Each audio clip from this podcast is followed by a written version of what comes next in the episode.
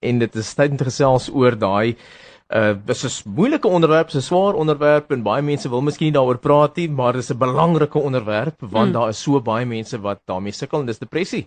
Verseker, ek dink dit is een van daai daai siektes Dis my presies of as griep of een of ander, jy weet, ding wat nou maar so kom ons net met 'n aanvaarbaar is, maar mense het hierdie stigma rondom depressie. Jy wil nie sê, "O, hoorie, ek is nou gediagnoseer met depressie nie," want jy voel amper skaam. Ja, en die ding is net dat uh, ons het net nou eendag genoem of weer noem dit weer, dit help jy sê vir 'n depressie leier luister snap out of it nie, mm. want dis net so goed jy sê vir iemand wat 'n verskriklike erge griep het, hey, snap out of it. Mm. Dit kan nie, dit kan nie gebeur nie. Uh so ons het 'n ateljee gas saam met ons op hierdie stadium. Johan Laten hy is so betrokke by kruispad.com. Hy gebruik jy uitvoerende kunste as 'n voertuig vir woordbediening. Is baie lekker om jou hier te hê. Baie welkom hoor. Baie dankie. Goeiemôre aan die luisteraars en ook aan julle twee. Ag baie dankie. Ehm um, luister, jy het tog 'n ek dink dis altyd vir my wonderlik as mense jy weet 'n soort van 'n hindernis in 'n lewens beleef het en in steede daarvan om dit as 'n te gebruik vir die res van hulle lewens, hmm. gebruik hulle dit eerder as 'n soort van 'n 'n trappie wat hulle kan ander mense help wat deur 'n soortgelyke ding gaan en dis eintlik wat jy doen. Jy was 'n 34 jaar ehm um, self 'n depressie leier. Ehm um, hoe het jy agtergekom? Waar in jou lewe het jy agtergekom want jy's vandag al in jou 50s? Was dit nodig om te sê?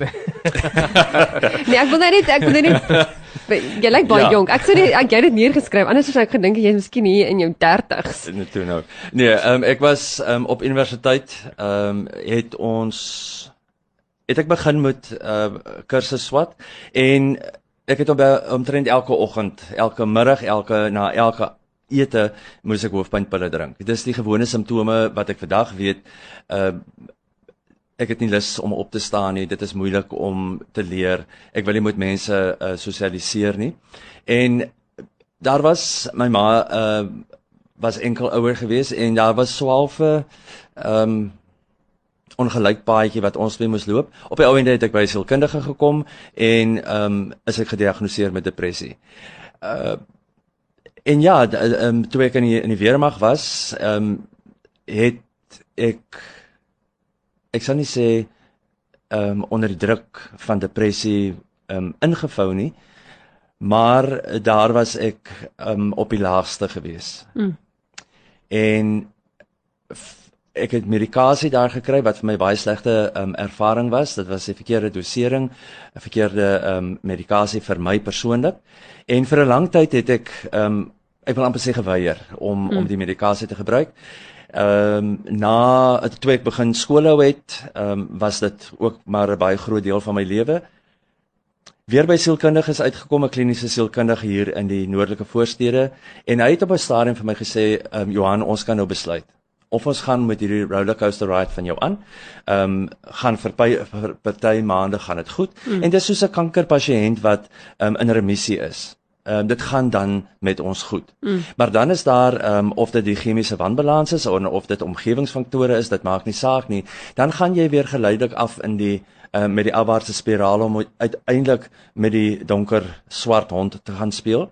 En toe het hy vir my gesê dis nou jou keuse ehm um, jy kan so aangaan of jy uh besluit om medikasie te gebruik. En een van sy kollegas, uh, 'n professor in depressie, hy is of ja, uh, hy's 'n psigiater en 'n groot kenner uh, mm. van die ehm um, arena van die gemoedsversteuring. En my lewe het ek my die kwaliteit van my lewe mm. het net soveel verbeter omdat ek ehm um, die keuse gemaak het om die medikasie te gebruik. So vir my is dit ehm um, as ek vir mense sê kyk ek is nie 'n professionele terapeut nie. Ek is nie 'n sielkundige nie. Ek praat uit my eie ervaring van die siekte mm. want dit is 'n siekte. Ehm um, indien jy moontlik die toegang het tot psigoterapie dan is is dit die eerste vertrekpunt gaan gesels daaroor. Mm. Mense is objektief, hulle organiseer ehm um, gee struktuur aan hierdie warbel van gedagtes in jou kop. Ehm um, en help jou dan om te fokus op die verskillende areas ehm um, in prioriteit gewys uh sodat jy daardie goed kan aanpak.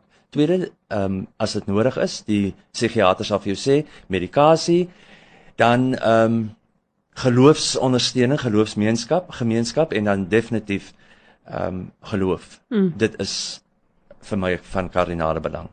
Nou sê my watter rol speel speel daai uh ek weet jy het nog gesê dis kardinale belang maar hoe hoe hoe belangrik is dit vir jou? Ek uh het 'n paar manne in in in die strand waar ek bly wat 'n uh, WhatsApp groep gestig en as ek die dag regtig nie meer kan nie, mm. um en dan stuur ek vir hulle WhatsApp. Ouens bid vir my asseblief. Hulle weet nou al waaroor dit gaan.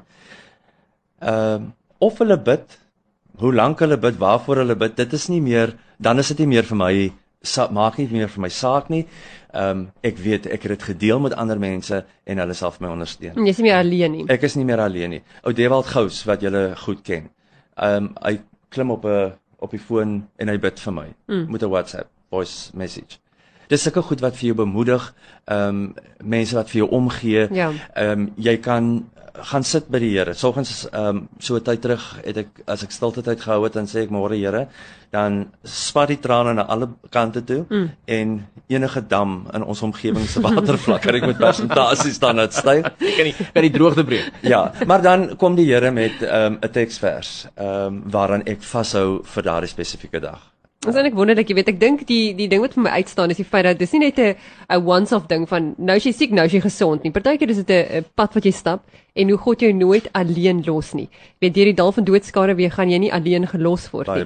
Hy gaan jou help om deur te stap en dan gaan jy help om aan die ander kant weer die lig aan die einde van die tonnel te sien. Dis 100%. Partykeer as jy nie gediagnoseer word nie, jy kry nie hulp nie, dan voel dit vir jou hier is net nie lig in hierdie tonnel nie. Dit ja. raak net dieper en dit bly net al hoe erger raak. Maar die wonderlike ding is daar is hoop by God.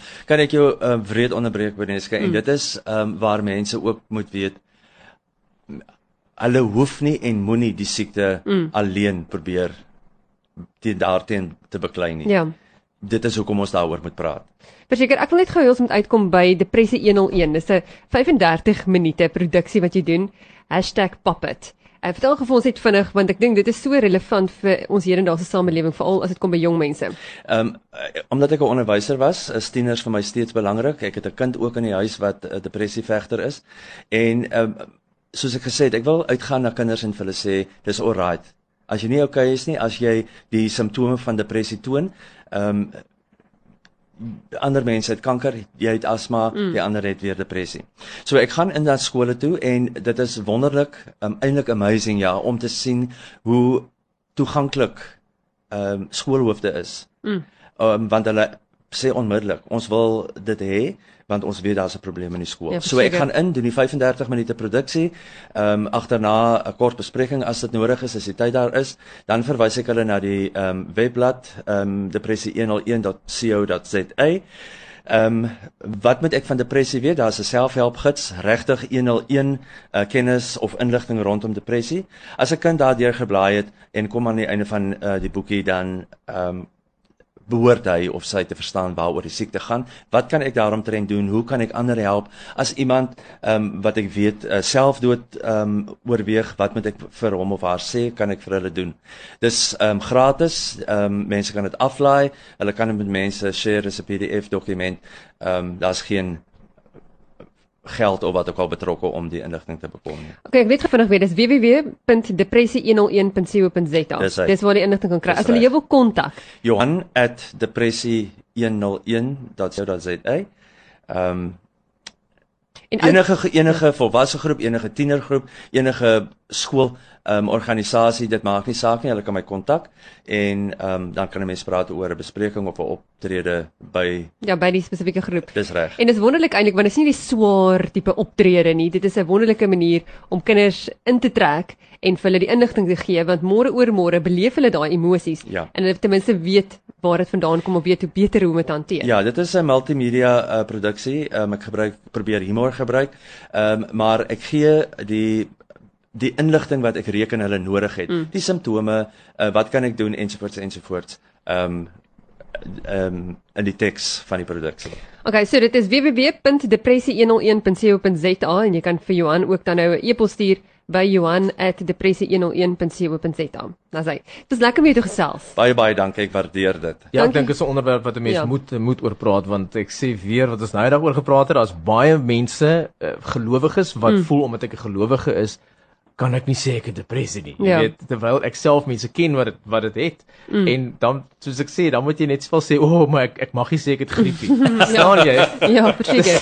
Dis 'n siekte. Dis letterlik is word dis ek dink die wêreldgesondheidsorganisasie het dit jare gelede geklassifiseer as 'n siekte toestand. Mm. En Anton, 'n gedagte toestand, hier is 'n siekte toestand. hulle voorspelling is dat die ehm um, teen 2030 gaan dit die grootste siekte uh, persentasie mense wêreldwyd wees ten spyte van vigs, kanker en ander prominente siektes. Dan sê baie dankie dat ons met jou kon gesels. Baie dankie vir die Dankie geleentheid. Bye bye.